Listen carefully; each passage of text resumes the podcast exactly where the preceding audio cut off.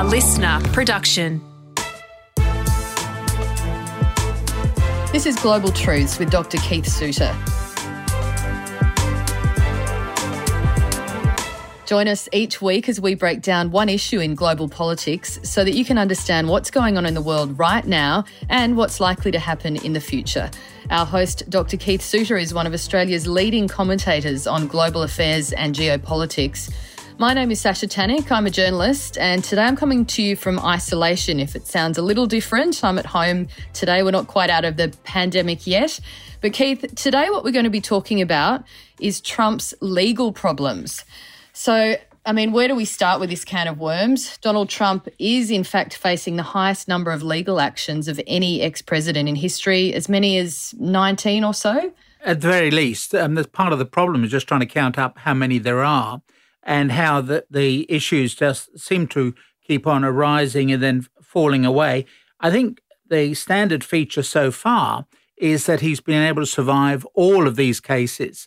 Uh, he's lost a few, uh, but basically he manages to keep sailing on. It's a remarkable testimony. And of course, in some cases, uh, the prosecuting bodies, government agencies, etc., just figure, look, we just can't beat him. And so they just turn a blind eye to things that are clearly irregular. And at the moment, there's real pressure on those government bodies to do investigations into Trump's, particularly his business activities, to find out what on earth has been going on. But at the moment, you'd have to say the guy's doing brilliantly at being able to avoid litigation. It's worth bearing in mind, by the way, that two thirds of all the world's lawyers live in the United States. So um, litigation is a common form of activity in the United States. But even so, he manages to sail above all of that. And how common is it for an ex president to face legal action, let alone this many uh, lawsuits? completely unique for this many. I'm just trying to think some ex presidents leave office with large legal bills. I'm thinking particularly of Bill Clinton. He was broke when he left the White House and was able to trade out of that through trading on his name. But he's not been embroiled in the sort of litigation since leaving office um, that we're seeing surrounding Trump. So it is very, very unusual uh, for any president to be in this sort of situation. The president is, in legal terms, the fountain of justice. In other words, that the president is able to issue pardons because the president of the day is seen as being the head of the legal service in the same way the Queen of England can issue pardons for criminals, etc. And so it's very unusual that presidents get bogged down in legal problems because they're supposed to be above all of that. So Trump, uh, once again, is showing his uniqueness in being embroiled in so many legal actions. So, before we get to the actual lawsuits and break those down, has Trump actually announced whether he's running again in 2024? Do we know that? Not for sure. We we ha- we haven't heard an explicit statement from Trump. Bearing in mind he's very mercurial and keeps changing his mind. What we can say is that he's trying to get all of his ducks in a row. So if you look at the US election timetable, and unlike Australia, the US election timetable was laid down 200 years ago in the Constitution. So this year we will have what are called the midterm elections. So they will be for the middle of the presidential term. So President Biden is not up for re election, but uh, all the lower house and one third of the Senate will be up for re election. And at the moment, the Democrats just about hold on to control in both houses. It's assumed the Democrats will lose control in both of those houses, in which case Biden will have a very difficult final two years in office. He's not had a good first two years, but his second lot of two years will be absolutely appalling.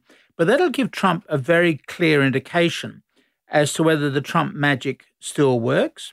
And then he will take soundings, in a sense, from how his response is going as to whether or not he should actually run. You'd have to say at the moment, he is the obvious frontrunner candidate for the Republicans. There are some Republicans who don't like him, the never Trump Republicans, but he at the moment um, it just continues to to go on all sorts of um, problems. He, he's trying to set up his own equivalent of Twitter, for example, the uh, sort of social truth network, and that has failed.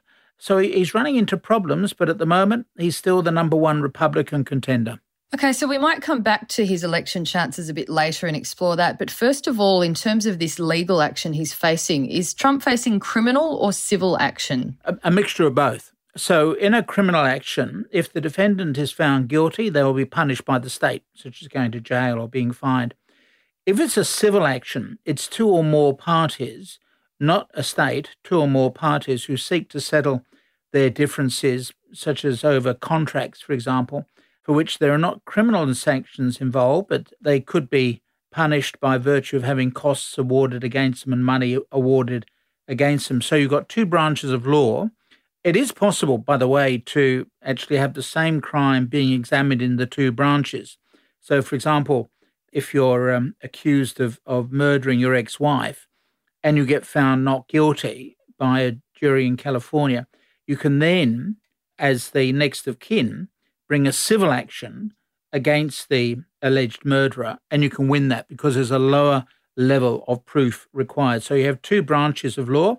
It really depends on how people, which, how they use the legal system rather than the act itself, which determines what is the more important here.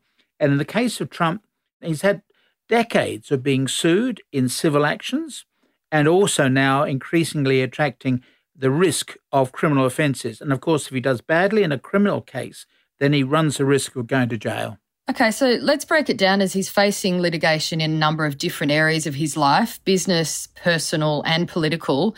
So let's look at business first. What are the implications for Trump there? Well, Trump runs a family controlled business, so it's not required to be as transparent as the publicly traded companies. So, for example, you might have shares in, in Apple. Um, so that is a publicly traded company, has to produce annual reports, very close scrutiny of what's going on, etc. Trump has retained a family or controlled business structure, which means there's far less transparency as to what's going on, even in terms of annual reports. What they produce is a statement of financial condition. So that's been, I think, one of the reasons why people have been unwilling to take on Trump because of the opaqueness of his financial records.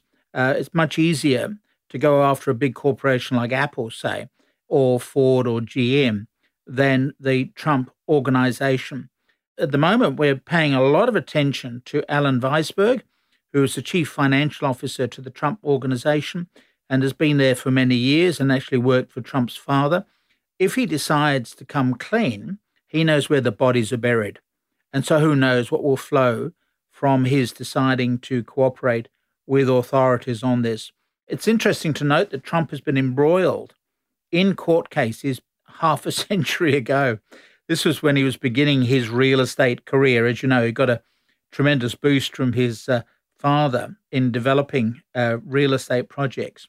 And the allegations that were made at the time, this is the 1970s, were that uh, he discriminated against black housing tenants.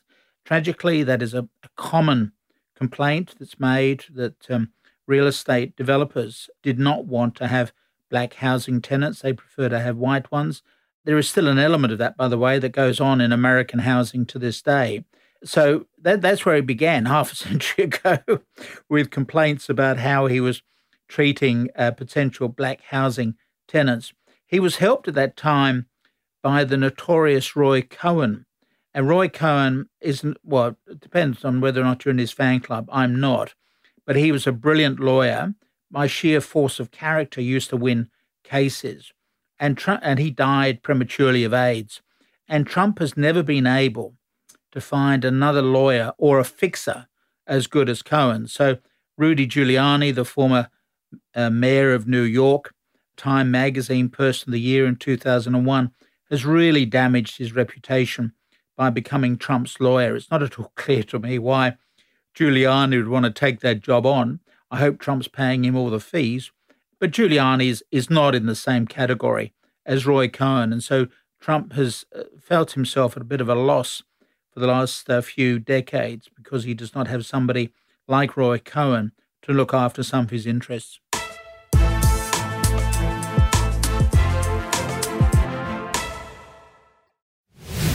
You're listening to Global Truths with Dr. Keith Suter. I'm Sasha Tanik, and Keith, today we're talking about Trump's legal problems. So we've covered some of the business problems he's facing and the lawsuits there. What about his personal life? Because that's also very complicated. that's to say the polite least. way of putting it. That's right. Thank you, Sasha. A Very polite way of putting it. Um, so he's had litigation with his ex-wives and other women uh, over allegations of sexual harassment. Another sort of litigation is from his niece, Mary L. Trump.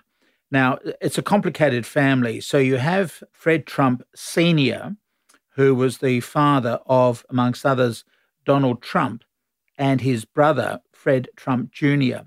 Now, Fred Trump Jr. had certain issues, let me just say. He never wanted to go into real estate and died prematurely. And his niece is very critical of her uncle's behavior towards her late father. And there is a piece of litigation at the moment uh, between uh, Mary Trump and Donald Trump because she's complaining that Trump has reduced her access to the estate of their late grandfather, that's Fred Sr uh, to reduce her inheritance. So that that's another aspect. So he even treats his relatives badly. it's not just as though he treats his business partners badly; he treats even his relatives badly. And of course, there is my favorite example in all of this is the hush money that was paid to the adult film star Stormy Daniels during the election campaign in 2016 to keep her quiet about um, alleged sexual activities between Trump and Stormy Daniels. Um, now, it's it's quite legal to pay hush money, but it's illegal not to declare it. This is the irony of American law. So you, he paid the hush money to keep her quiet, fine, but then he didn't put it down as an election expense, and that's what makes it illegal. Right, okay. So there's a whole cluster of issues there of a personal nature. Very complicated personal life. And now we get to the politics of it. Uh, in terms of litigation, what's he facing there? Because there's a number of different elements there as well. Yeah, so the business issues begin almost half a century ago, and then the personal ones have gone on for quite a few decades as well with his ex-wives, etc. The whole cluster of uh, litigation around politics, I think, emerged in the year 2015 when uh, Trump announced that he was going to run uh, for the White House. And so you get now a cluster of issues relating to his time in the White House, specifically running as president or serving four years as president. So, obviously, a clear example of cases would be the fact that he is the only president to have been impeached twice. Impeached means to go on trial, doesn't mean you're found guilty, it just simply means that you go on trial. And he's the only one who's been impeached twice. We also have a, a bizarre recording from the uh, election in 2020 when Trump rang the then Georgia Secretary of State, Brad Raffensperger, and said, I just want to find 11,780 votes, which was the number that he required to win in Georgia. And the allegation here, very clearly, is that this is election interference. There's also the whole problem arising out of the January 6th insurrection, in which he may or perhaps may not have encouraged people to march on Congress and attempt to murder members of Congress, including his vice president. So there's a whole cluster of issues there. And then when he left the White House in January 21, he took boxes of official memos and records to his private Florida residence and in doing so, he violated the Presidential Records Act. So, even in terms of his political career, we have all sorts of issues there to be examined. So, that's a very long list he's facing, quite exhausting if you go through it line by line. Uh, what about litigation wear and tear? I mean, what about just how he's rallying against all of these cases coming at him all at once? This is the thing that I find fascinating about Trump. Um, I loathe what Trump is about, but I have to acknowledge the resilience that he has displayed. If you speak to anybody who's ever been involved in a court case of only one, one court case, they'll tell you how tiring it was, um, what a depressing experience it was. And yet he's involved in so many different court cases and has been doing so for half a century. He um, is made of incredibly resilient material and stamina and is able to cope with several simultaneous legal actions so far. And as I've already said, Trump has lost very few legal skirmishes over the decades, and so there's not been one single knockout blow issued against him. And that's interesting. I mean, how many of these lawsuits are expected to actually stick, or are they designed to exhaust him with coming at him at all levels? Well, it's a bit like Watergate. You know, if you look back at the Watergate scandal, there was no one single person who was trying to get Richard Nixon. A lot of people were trying, and it was like being trapped in a spider's web. And the more Nixon struggled between 1972 and 1974, the more he got trapped. And I think that this is what one could say about Trump that the more he struggles, the more cases he seems to attract. But so far, unlike Richard Nixon, who was gone within two years, Trump continues to sail on. And he's so far not being slowly strangled uh, by litigation. The point that I do make is that if you think back at Al Capone, who was a gangster uh, who lived between 1899 and 1947, he was never caught for murder or violent crimes. Instead, he went to jail over tax evasion convictions. So, in other words, it was the taxman that got him rather than people trying to track down murders, etc. And it is interesting that Trump, in the last few weeks, has run into yet another problem because the accounting firm Mazars USA, which have handled his money for the past decade, have now dissociated themselves with their record keeping. And they're now saying that they can no longer vouch for the reliability of that recording. So whether he will avoid all the big charges, but end up getting caught up in some sort of comparatively small charge, and that's where the government might get him. So, can he still run in 2024 if he does have criminal proceedings or civil outstanding, but particularly criminal? Yeah, well, this is the irony of the US Constitution. He can run from prison.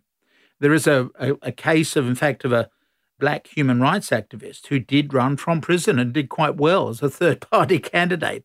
So Trump could actually run from prison. There's nothing to say that he um, cannot run. And of course, once he becomes president on January 20, and if it's and if he's been caught under federal offences, he can then issue a pardon for himself. Astonishing. so, so back, it's astonishing. so, come, getting back then to Trump's election chances, uh, what do you think they are? Is he in with a shot? I think they're good. I, I, I think they're good because, in a sense, all these court cases enable him to say, "I'm being persecuted by the Democrats." So it adds to his martyrdom status. So it's, it's a remarkable situation. The more court cases there are, can say, "Look at how I'm being hounded." by all these uh, dangerous left wing people? Well, I think it's fair to say that truth is sometimes stranger than fiction in the case of Trump. So uh, we stay tuned for what the future holds. Thanks very much, Keith. I look forward to our next chat. Thank you.